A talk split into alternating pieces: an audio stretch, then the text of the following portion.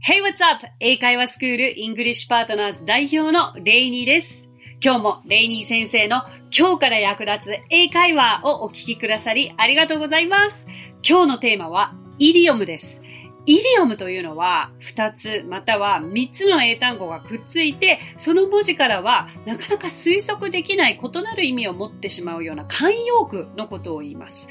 実は外国の方のほとんどがこのイディオムとスラングで会話をされているのでイディオムを制する者は英会話を制すると言っても過言ではありません。今回はビジネスのシーンでも使える便利なイディオム表現を詳しくご紹介していきたいと思います。こちらリスナーの方からも質問が来ていますのでご紹介しますね。ニックネーム57歳からの第一歩さん。はじめましてレイニー先生。一つ教えてほしいのですが、番組冒頭のレイニー先生の挨拶で Thank you so much for coming の後に Bye と言っているように聞こえます。これって coming で終わるのと意味が違ってくるのでしょうか？また、a little bit は bit があるのとないのでどのくらい違うのでしょうか？他にも話し言葉で何か最後にちょろっと付け加えるフレーズはありますか？ということで、えー57歳からの第一歩さん、ありがとうございます。実はですね、同様の質問をニックネームたけちゃんさんからもいただいています。えーお二人ともどうもありがとうございます。まずはあれですね、57歳から英語学習を第一歩を踏み出されているということでしょうか。本当に年齢って関係ないと思っております。その思った時が your right timing. 皆さんにとってのまさにそのやるべきタイミングだと思っていてあの多くの方がですね今もう私何歳なんですけれどももう英語をやるには遅すぎるでしょうかという質問を受けます。でももう It's never too late to learn English. 本当にいつから学んでも遅くないです。ちなみに私が運営している英会話スクールでは70を超えている方も何人かいらっしゃるんですけれどもその方たちはほぼゼロからスタートでもう発音が信じられないぐらい上達されました。やっぱりモチベーションを高くキープされている方というのはとても身につくのも早いしいいアンテナを張ってますよね。うん、なんか必要なものばかりを吸収していくというか そのやり方もぜひ気になる方は、あの、英会話スクールに問い合わせていただけたらと思うんですけれども、まずその coming by の by というのは by の方でして、これがどういう意味かというのは、これはですね、本当に深い意味がないということをまずはお伝えしておきたいんですけれども、アメリカ的表現はもう交互表現だと思ってください。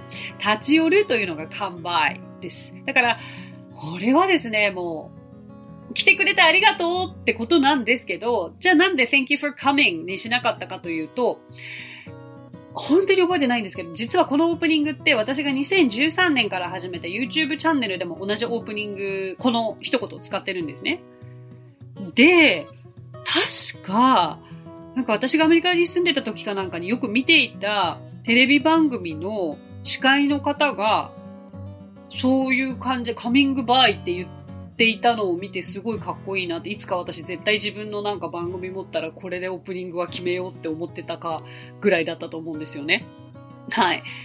だからこれを使いました。はーい。なんか、thanks for coming って言ったら来てくれてありがとう。だから来てくれてありがとう、立ち寄ってくれてありがとう。まあ、この違いですけれども、そんなに深くは違わないですね。はい。でもなんか私の中ではすごくこの YouTube チャンネルにおいても、このポッドキャストチャンネルにおいても、すごくその小さな空間に皆さん立ち寄ってくれてありがとう的なニュアンスを含んでいるので、自然とこのフレーズが出てきて、もう2013年以来ずっと使っています。それから、a little bit は、ビットがあるのとないのではどのぐらい違うでしょうかということですけれども、はい、こういう場合、ちょっと気になる場合は、ぜひ皆さん、あの、a little bit, a little 違いというふうに調べてみてくださいね。今もう情報はほとんどネットに載っておりますので、で、あの、そういう調べ方もあるということを今回知っていただけたらと思いますが、お答えいたしますと、a little bit と a little の違い、ありません。特に意味は変わりはないという感じですね。強いて言うならば、a little が少しならば、まあ、bit を入れることによって、ちょっとというニュアンスになるぐらいかなといったところでしょうか。本当にほとんど違いはないので、気分によって使い分けていただけたらいいかなと思います。はい、そんな中で今日はこのようなことをいろいろとご紹介させていただきたいのですが、ビジネスシーンでも使える便利なイディオム表現ですね。そうそうそう。イディオムというのは、意味を知らないと、会話にならないことがありますよね。相手が言っていることが察することができないという現象が起きてしまいますので、イディオムを知っていて、損は全くありません。と言っても、イディオムだけでももう山ほどあるので、その中でもよく耳にする表現、自分がよく使うであろう表現、まずそこから身につけていけばいいかと思うんですが、今日お伝えするのはビジネス編とは言っているものの、もちろん日常会話でカジュアルな相手にも使うことができます。ただし、これらをビジネスで使えると知っておくだけでビジネスシーンで使うことに失礼ではないんだと思えることが大きなポイントかなと思います。OK? まずは、じゃあ、figure out というイディオムからご紹介していきたいと思います。これは私大好きな表現です。えー、これは figure out で解決策を考え出すという風な意味になります。まあなんかこうやって日本語で表しちゃうとすごい硬いなっていう風に思っちゃうんですけれども、えー、ビジネスで例えば使えるとしたら、上司が部下に please figure it out と言ったとします。まあ、直訳は、はい、解決策を考え出してください。という表現になっちゃうんですけれども、まあまあ、あり得りますよね。あとは、よく自分自身で使う場合には、I'll figure it out というふうに使うことができます。で、これ本当に便利で、で、まあ、解決策を考え出すと言ってしまうとものすごくビジネス寄りなんですけど、これ I'll figure it out。ビジネスシーンではそのように使えますが、普段のシーンで使いたいときには I'll figure it out って言ったら、まあ、考えとくよっていうカジュアルな意味でも使えるんですね。で、なんだろうなあのー、ちょっとまあ、熟慮しないとすぐに答えが出ないようなことってあるじゃないですか。そういう時にこの一言をよく使います。でもこの figure out という言い方を知らないと、私だったらおそらく I'll think about it って言ってたと思うんですね。I'll think about it これも同じ意味ではあるんですよ。だけど、よりポイントをついているのが figure out という表現になるので、ぜひ皆様この言い方、今日で覚えてください。I'll figure it out. はい。で、もっともっとどういう風に使えばいいかな、このフレーズと思った方は、I'll figure it out で調べていただくといろんな例が出てくると思いますし、figure out で調べていただいてもいろいろとあの例文が出てくると思うので、その中でご自分がしっくりくる例文を何度も言って練習すればいいかなと思います。Okay? では次、take a look。うーん、take ね。だ take a look っていうこういう組み合わせが来ちゃうと、もうね、本当に厄介ですよね。英語がわからない時にイディオムが来るって結構なんかもう衝撃なんです。まあ、take a look ぐらいだったら look が入ってるから、まあ、見るっていう表現に近いものなんだろうなっていう風に勘が働くかなと思うんですけど、なんで take が来るの？ってそこで止まっちゃいません？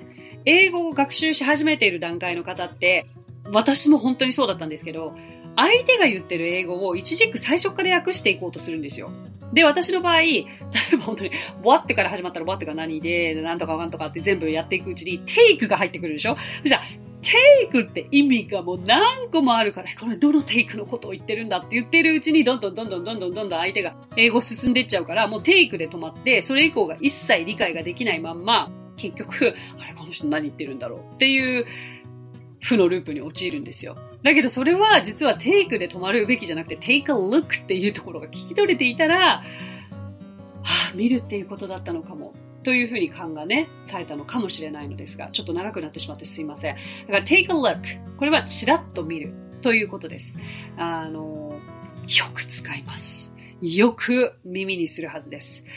Please take a look at it.Please take a look at it. これちょっと見といてって言えるじゃないですか。これは同僚にも使えると思いますし、これを例えば上司に丁寧な形で、すいません、ちょっと目を通しておいていただけますか？チラッとでいいんで見といてもらえますか？という表現にしたければ、Could you please take a look at it?Could you please take a look at it?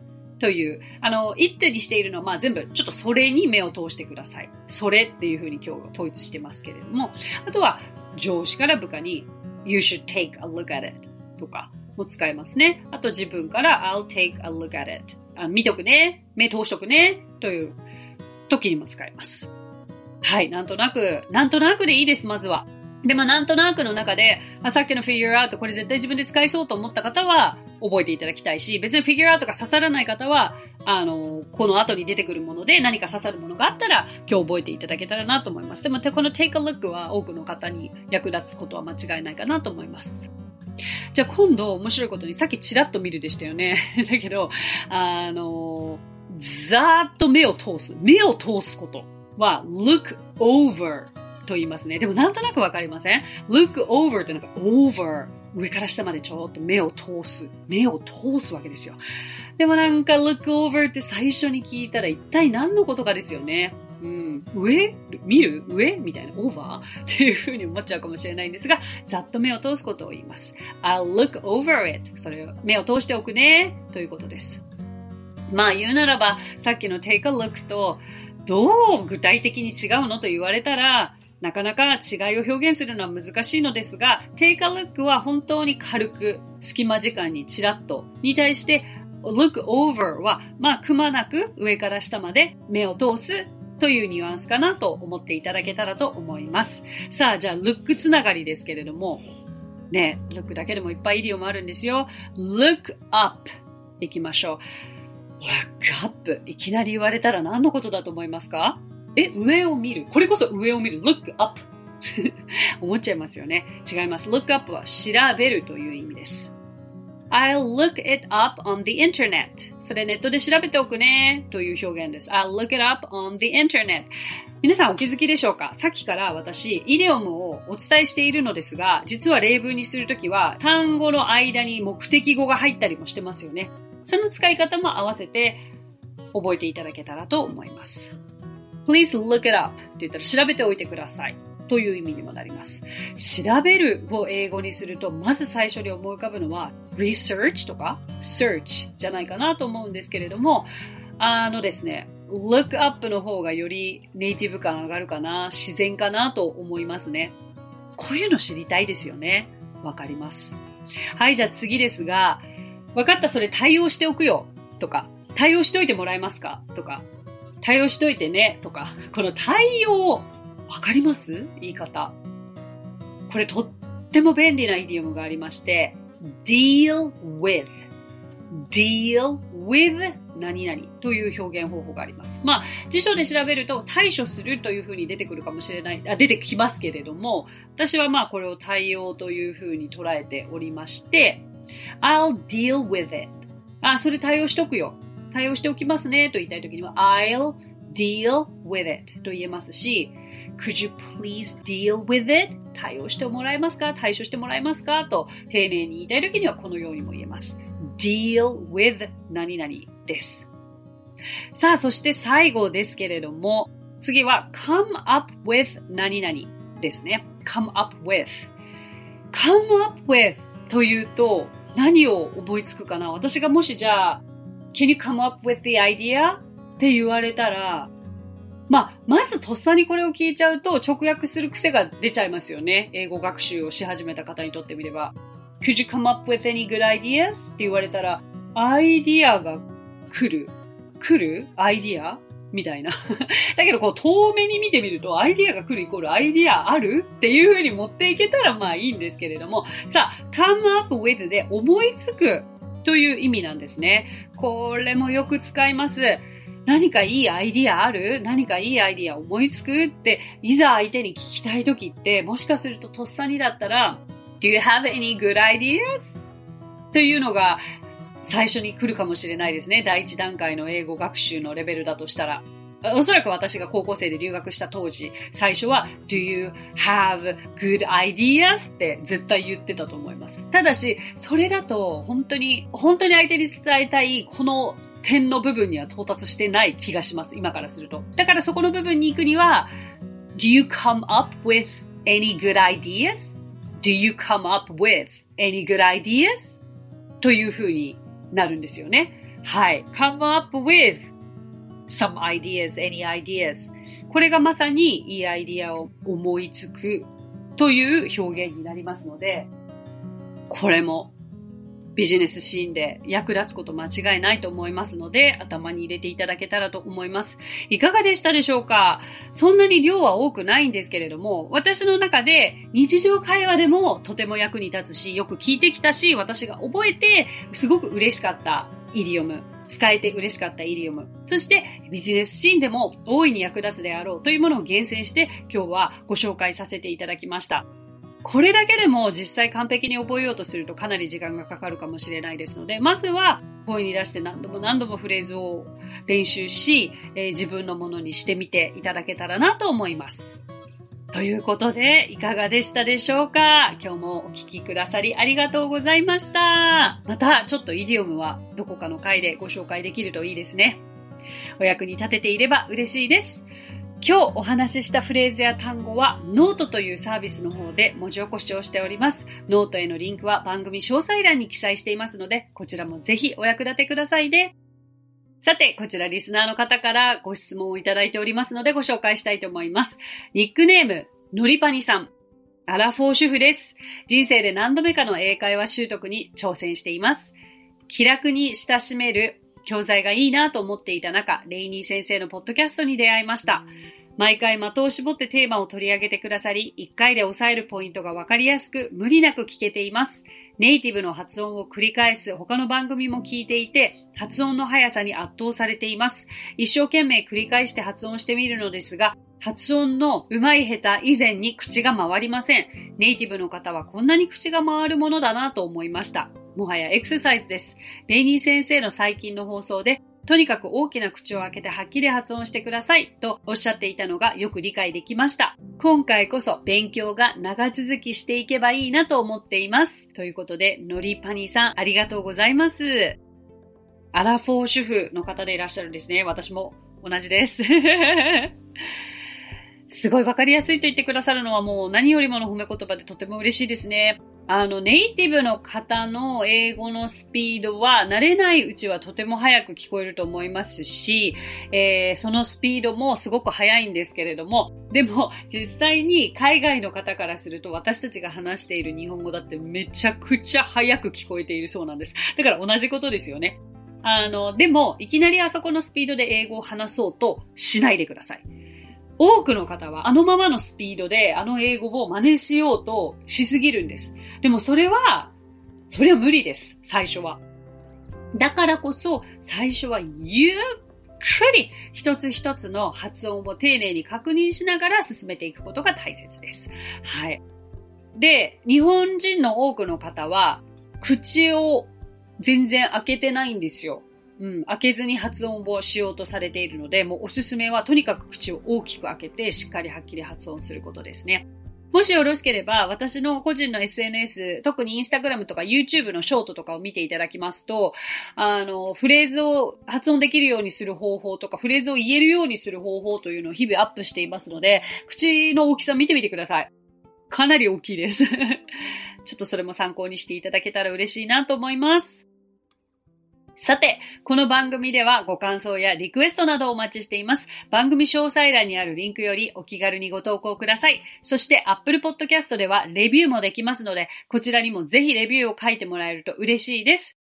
それでは最後に、今日のあれこれイングリッシュ。今回は g o t の使い方を皆さんにご紹介したいと思います。どうですかね？こう、よくネイティブの方が gonna, wanna, gotta と何かを省略している英語を聞いたことないでしょうか？これらの区別もつかなければどうやって使えばいいのかもわからないと思っているそこのあなた、今回は gotta の使い方をしっかりとお教えしていきたいと思います。そもそも gotta というのは got to の省略形で意味は〇〇しなければならないという意味なんですね。つまり have to と同じ意味です。例えば、I gotta go これよく言うフレーズなんですけれども、あ、行かなきゃってことです。あ、I gotta go. I gotta go. めちゃくちゃ早いですよね。I gotta go. で、でもこれは実は I got to go とも同じ意味だし I have to go とも同じ意味です。じゃあ、いつ I gotta go を使うの？いつ I have to go を使うの？いつ I got to go を使えばいいの？っていう使い分け分かりにくいじゃないですか。これ本当にいつでも気分によってで大丈夫なんですけれどもカジュアルな会話では I gotta go を主に使うと思っていただければいいかなと思います。文面で書くときも、本当に相手にもよると思いますけれども、gotta でもいいですが、I have to go も気分によって使うことが多いかなと思いますね。はい。これがまず gotta の使い方ですので、他の wanna とか gonna の使い方は、実は前回のエピソード、そして前々回のエピソードのこのあれこれイングリッシュを紹介しているコーナーでお伝えしておりますので、気になる方はそちらもチェックしてみてください。So, that's it! Thank you so much for coming by. Thank you so much for listening. 皆さん、今日もレイニー先生の今日から役立つ英会話をお聞きくださりありがとうございます。皆様とはまた来週金曜日にお目にかかりましょう。So till then, bye!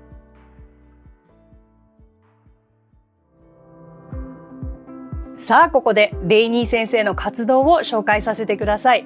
まずはレイニー先生が主催する英会話スクールイングリッシュパートナーズでは私たちと楽しく英語を身につけたいという方を大募集。マンツーマングループキッズすべてオンラインレッスンでもやっています。詳しくはイングリッシュパートナーズで検索してみてくださいね。その他1分で見る英語辞書動画あれこれイングリッシュや毎週水曜日22時より YouTube ライブにて生英会話レッスンなども行っています。ぜひそちらの方もチェックしてみてください。